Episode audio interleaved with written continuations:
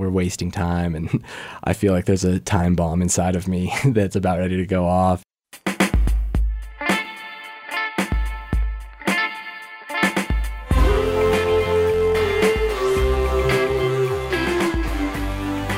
From Wyoming Public Media, this is Human Nature real stories where humans and our habitat meet. I'm Caroline Ballard. This time, we'll hear about a man who just wanted to quench his thirst. Please note that the actions in this story do not constitute medical advice. In case of poisoning, seek immediate professional medical attention. Brian Corliss loves to ride snowmobiles. It's just a feeling you can't really describe. It's almost sort of like being on water, being on a machine going that fast over snow, and especially in fresh snow and lots of powder is, is really fun. And um, you just get to see so much of the country that you wouldn't otherwise be able to see in the winter. One December day, Brian, his brother David, and his friend Dylan took a couple of snowmobiles up into the Snowy Range Mountains in southern Wyoming to scout out a place to build some snow caves they could camp in later. It was a nice day. We'd been up there quite a few times, and like, you know, you get up there and it's nice in the morning, and then by the afternoon it's windy. But this day it was pretty nice going in, but then by the time we were coming out, it was kind of starting to snow a little bit, and it wasn't turning into too nice of an afternoon. So we were planning on just going in this day and uh, building the snow cave and then possibly coming back in the next day or at a later time to spend the night in it.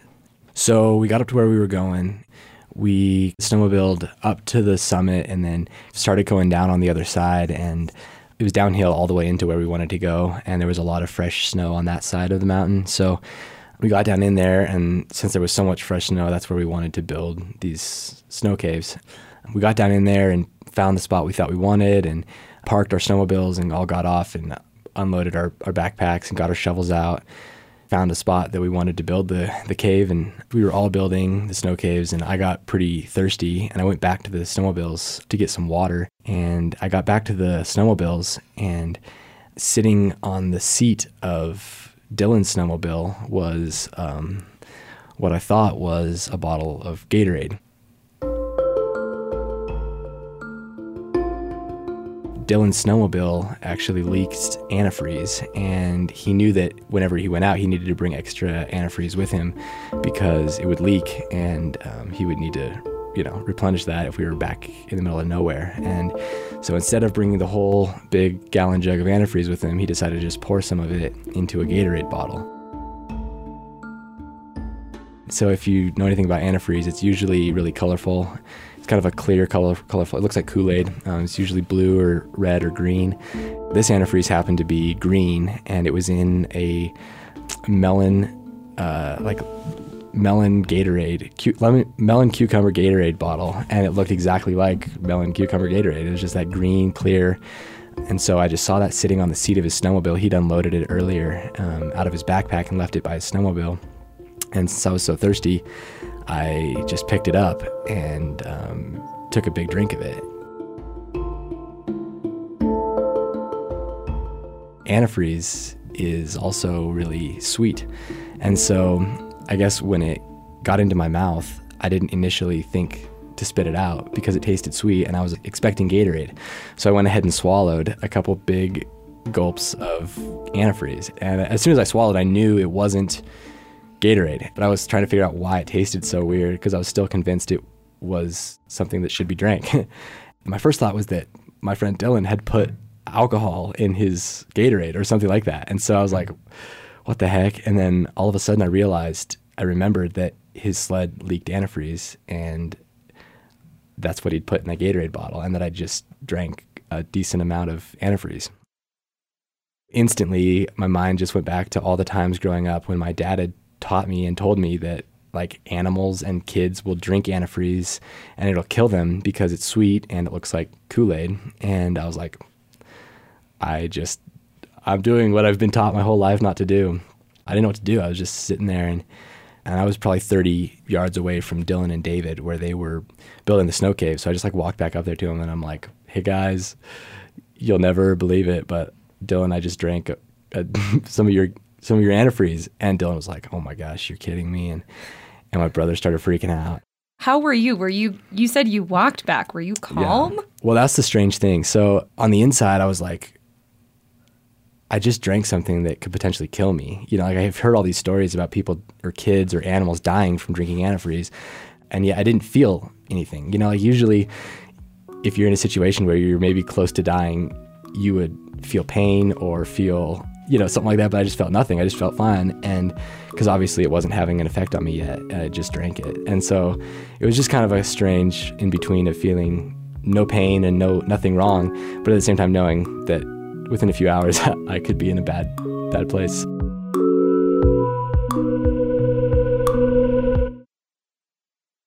So it was kind of strange, and I think as it started to sink in, it got more. I got more and more of a panicky feeling. So we really didn't know what to do. But Dylan's brother happens to be a paramedic here in town. We got our phones out, and just by chance, we happened to actually have a decent amount of service where we were at. And so Dylan called his brother, while he was doing that, I decided it would be a good idea for me to start trying to make myself throw up. So I'm like standing there, my brother is watching me, and I'm trying to stick my fingers down my throat and make myself throw up. And uh, Dylan's on the phone with his brother, and his brother told him like, "Yeah, this is really bad. Like, you need to get him to the hospital as soon as possible because this could kill him." So that was not good news. And um, I found out that I do not have a strong gag reflex, and so I really couldn't make myself throw up. So I'm just dry heaving and trying to make myself throw up and starting to panic. And then my brother gets the idea that we should call poison control. So we got the number to poison control, and my brother called. It was just so funny because the ladies, you know, my brother had it on speakerphone, and I'm standing there in the middle of the trees, making myself throw up, and the lady from poison control is like, you know, like, okay, like, what's the emergency? And my brother's like, you know, he didn't know how to say it. He was like, um, like I'm up here in the middle of the Snowy Range Mountains, and my brother just drank a lot of antifreeze, and we're wondering what to do. and the lady's like, "Okay, what color was it?" and all this stuff. And she's like, "Okay, well, let me go, let me look it up." And she looks it up, and instead of being like, "Okay, remain calm," she was like, "Oh, this is really bad." And uh, so that that was really encouraging, and. Uh, so, so just things are going from bad to worse. And she's like, okay, here's what's going to happen. She's like, you're not going to feel anything for about two hours. And then after about two hours, you're going to start feeling drunk. And um, she's like, this is like when your kidneys will start shutting down. And so that's, you kind of need to be to the hospital. You have that time frame to kind of get there. And I was like starting to put together all the, all the factors that A, I'm in the middle of the mountains I'm not even by my car. I'm in the middle of nowhere with two snowmobiles. I'm like 45 minutes from the car if everything goes well. From there, I'm an extra, you know, hour and a half from town. So I'll, I'll never forget. We just uh, we're just like kind of like, all right, well, let's leave everything and, and get on the snowmobiles and start getting out of here. My throwing up process wasn't going well. I was drinking a lot of water and just wasn't throwing much up we get on the snowmobiles and get them started. But like I said earlier, we'd snowmobile downhill all the way in, and there was a lot of fresh snow. Really, snowmobiles are meant just for one person to be on, and mine's a pretty heavy snowmobile, and so me and my brother on my snowmobile, trying to get up and out in fresh snow, five, ten minutes to get the snowmobile unstuck. All of us are like working hard, we're sweating, and at this point, the weather had kind of started to go downhill, and it was it was starting to like blow and, and snow a little bit more, and um, just my snowmobile kept getting stuck, kept getting stuck. We're wasting time, and I feel like there's a time bomb inside of me that's about ready to go off. I could just really feel the the panic kind of start setting in, and I, I just remember at a certain point really thinking like, all right, like this could be the day that I cease living in this world and you know go see Jesus. I just remember thinking that, and then being like, well, there's nothing I can do about it. Like all I can do is do my best to get out of here, and really, it's out of my control now. So that was that was that was a good thing to remember. And we ended up just having to abandon my snowmobile because it got too stuck. All three of us are now on one snowmobile. Dylan's snowmobile is more powerful than mine, and so we were able to get out with his snowmobile and get back to the trail. We finally make it back to the truck, and by the time we were in the truck, it had been an hour and a half. So I've got like 30 minutes here, and and I'd say 45 minutes of that was due to the fact my snowmobile getting stuck. At this point, you know, I was just kind of amazed by the situation that I was in and I couldn't believe it. And I was just sitting there like, well, I don't know what else to do, you know, just I guess you can't slow time down. Brian's phone had been in and out of service, and it took him getting closer to town to make a call. Once we got service on our way back to Laramie, I decided to call my mom, and I was like, I didn't know how to tell her the news. So I was like, hey, mom, uh, you're not going to believe this, but I drank a bunch of antifreeze and we don't know what to do. And, you know, I guess we'll just go to the hospital or what. And my mom's an RN, so we thought she might have some insight on what to do. And my grandpa was a medical doctor for his whole life. And so my mom was like, well, yeah, like keep going, just like go to town. And my parents live out of town. And so like, she's like, I'll call grandpa and see what he has to say about it. And so she ends up um, trying to call my grandpa and he doesn't answer. So she's like, well, I guess you should just go to the hospital. But then my dad has this idea. so I have another relative that lives in Cheyenne who um, has been a, like a large animal vet his whole life and has dealt with a lot of animals that drink antifreeze and has saved a lot of them. And so my dad just was like, well, I'll call up your uncle Tim and, and ask him what, what he does when animals drink antifreeze. And so he calls up my uncle Tim and he calls me back and tell, starts telling me what Tim said. And Tim, my uncle Tim had told him that he's like, well, um, you know, typically when a large animal licks up a bunch of antifreeze, usually like off of a barn floor or, or something like that, we hook them up to an IV of grain based alcohol. And so he's like, the poisoning that you get is it's called ethylene glycol poisoning. And grain based alcohol is like a counteractive to that kind of poisoning. And so he's like, that's how we save animals that have consumed ethylene glycol. So he was like, he's like, honestly, he's like, this is not very medically backed up. He's like, but I would just have him drink, start drinking alcohol. So we're like, well, I don't know, that sounds so sketchy, and I don't know if my whole life should rest on, you know, a bottle of whiskey. so, so I was like, well, if I do, at least I'll go out happy, you know. At this point, my grandpa had also called my mom back, and my mom mentioned to my grandpa this idea of drinking alcohol as a solution to having ethylene glycol poisoning. And he was like, actually, that's really, that is a real thing. And he's like, they don't really promote this anymore. He's like, but I remember from, you know, 50 years ago, like that being something that I've seen in my medical books as being a solution to it. And he's like, you know, it's been, now that it's been two hours since he's already drank it, the antifreeze, he's like, really, there's it's already been absorbed into his system. And if they go to, if he goes to the hospital, all they're going to do is monitor him and make sure his kidneys don't completely shut down. They're not going to be able to do anything to reverse the fact that he's drank it because it's already been absorbed through his his digestive system. And so he's like, honestly, he's like, I think the best thing to do would be to just have him drink alcohol. My mom, who's an RN, he's like, you can just watch him and see, you know, and keep him in town. And if you need to, just take him to the hospital, but just watch him. There's nothing else to do. I was sort of sketched out by that. I was like, I think I should go to the, I was like, maybe I should go to the hospital. Like, are you sure? This sounds so sketchy. And, um, and how are you, how are you feeling at this point when when that's sort of like I guess that's your only option is yeah. drink a bunch of alcohol. Right, right. I was like I had to find, I, I found a lot of humor in it, really. I thought it was hilarious. I mean, there's really nothing I could do, and there's no way to reverse it. So it's just kind of like, well, this is hilarious. By this point, were you starting to feel that the effects of it, Definitely. that sort of drunkenness? Definitely, yeah. So, like, felt really dazed and dizzy and pretty out of it. I just remember getting to my friend Dylan's house and like getting out of the truck and like catching my balance and being like, oh my gosh, like I'm definitely feeling exactly what she said. You know, I'd feel like I was drunk. Dylan's a pretty quiet guy, and so he doesn't like show a lot of emotions, but I could tell that he was really worried and also really concerned. You know, he's one of my best friends, and, you know, he felt responsible for putting that antifreeze in the Gatorade bottle and just not thinking that through. He really felt bad, and I was trying to, like, you know, reassure him, like, dude, it's not your fault, and this could happen to anybody. And, and uh, you know, I just think he was worried that one of his best friends was going to die as a result of him putting some antifreeze in a Gatorade bottle and not labeling it. And my brother um, was also really concerned, but you know, I tried to joke around about it and kind of turn it into a lighter situation than it probably was. so so we got to yeah we got to Dylan's parents' house and we told them what was going on and that I needed to drink some alcohol. And like Dylan's parents, like definitely don't drink alcohol or anything. So we're like, well, we might have to go to the store and get some. And his mom was like, "Oh well, just one second. and she goes into the back room and and like comes out with this bottle of vodka, and we were like, "Where did this come from?" and she was like, "Well, I use it for cooking and stuff like that." And uh, and you're like, "Sure." we're like, "Yeah, sure." but uh, it was great, and so so I started drinking.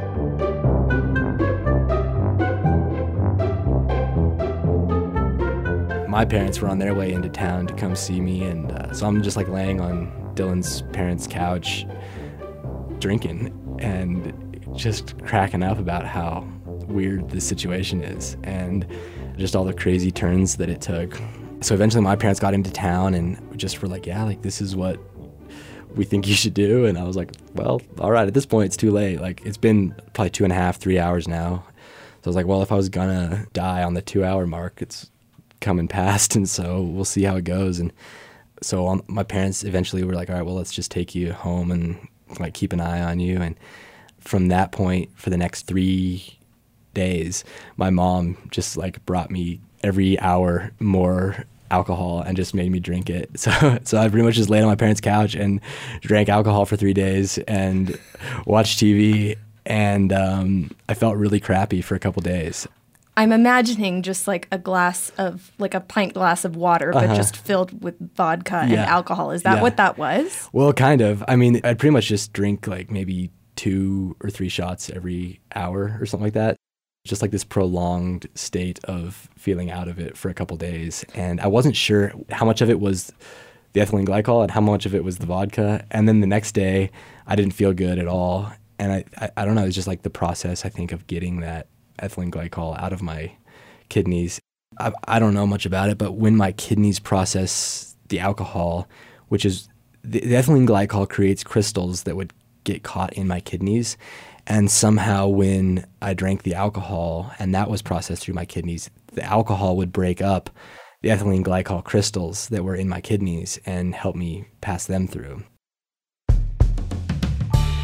apparently it worked. And um, within three or four days, I was feeling back to normal and I really haven't had any problems since. But it was so funny because during the whole process of me laying on the couch for three days and drinking and thinking, I was like looking up stories about people. I was like, I have, I can't be the only one who's ever drank antifreeze on accident, you know? And and like all the top stories are like people trying to kill themselves with drinking antifreeze and like and then about people trying to poison other people.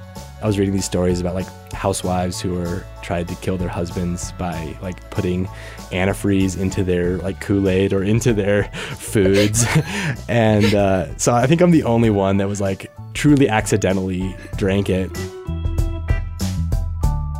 Later, I got in touch with Dylan's brother, who was the paramedic, and he was like, he's like, you know, it's it's probably a good thing that you didn't call the ambulance. He's like, because every call that we get called on where there's antifreeze being drank involved, he's like 90% of the time a suicide or like a some sort of like a homicide thing. And so he's like, we would have had to send the sheriff's department and everything to like make sure you were okay. Brian says in the months since, he hasn't felt any lasting effects. I'm still passing all my classes and I don't have brain damage, which is one of the things it said that it will happen to you is you'll have brain damage and I guess kidney failure. my kidneys seem to work fine and my brain seems to work fine. So, but I've never been to the, I haven't, I never went to the doctor about it. You know, you think about people that have like cancer or just some known medical condition and it's like okay they're closer to that edge of life i guess. But this really reminded me that really none of us are any closer or further away from that edge of life than anyone else I can imagine that like Gatorade with vodka is like your absolute like worst yeah. drink that you could ever have now. Yeah. yeah. For months afterwards, whenever I'd see Gatorade or somebody would offer me Gatorade or something like that, I'd be like super sketched out and I wouldn't uh, it just brought back, you know, that that feeling of having drank it and then realizing what I'd just done. Probably, you know, cured me of that forever. So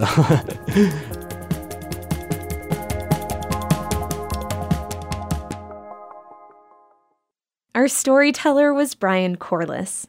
If this story made you thirsty, head on over to our website, humannaturepodcast.org, where you can find a special cocktail recipe created just for this episode. It uses vodka and Gatorade and a couple other ingredients, so you can raise a glass to Brian's health. And before we go, thanks to everyone who donated during our recent fund drive. We received donations and Apple Podcast reviews from more than 40 listeners, including Neil Summerlin from my hometown of Lynchburg, Virginia, Christina Dice from Seguin, Texas, and Christine Shellac from Denver, who says the show makes her cry, laugh, and marvel. Thanks also to Jessica Winans from Springfield, Oregon, David Carroll from Salt Lake City, and David Jurek from Clinton, Pennsylvania. And we also want to give a shout out to Bruce Smith from Bozeman, Montana, whom you can hear in episode 34, and Brian Franklin from Tulsa, Oklahoma. Brian owns Double Shot Coffee Company and he says he listens while roasting beans. He even sent us a delicious bag of his coffee. So if you're ever in Tulsa, we definitely recommend a cup of Double Shot coffee. I'm Caroline Ballard. The show is produced by Alana Elder, Aaron Jones, Annie Osborne, Anna Rader, and Micah Schweitzer. The theme song is by Caught a Ghost. Human Nature is a production of Wyoming Public Media.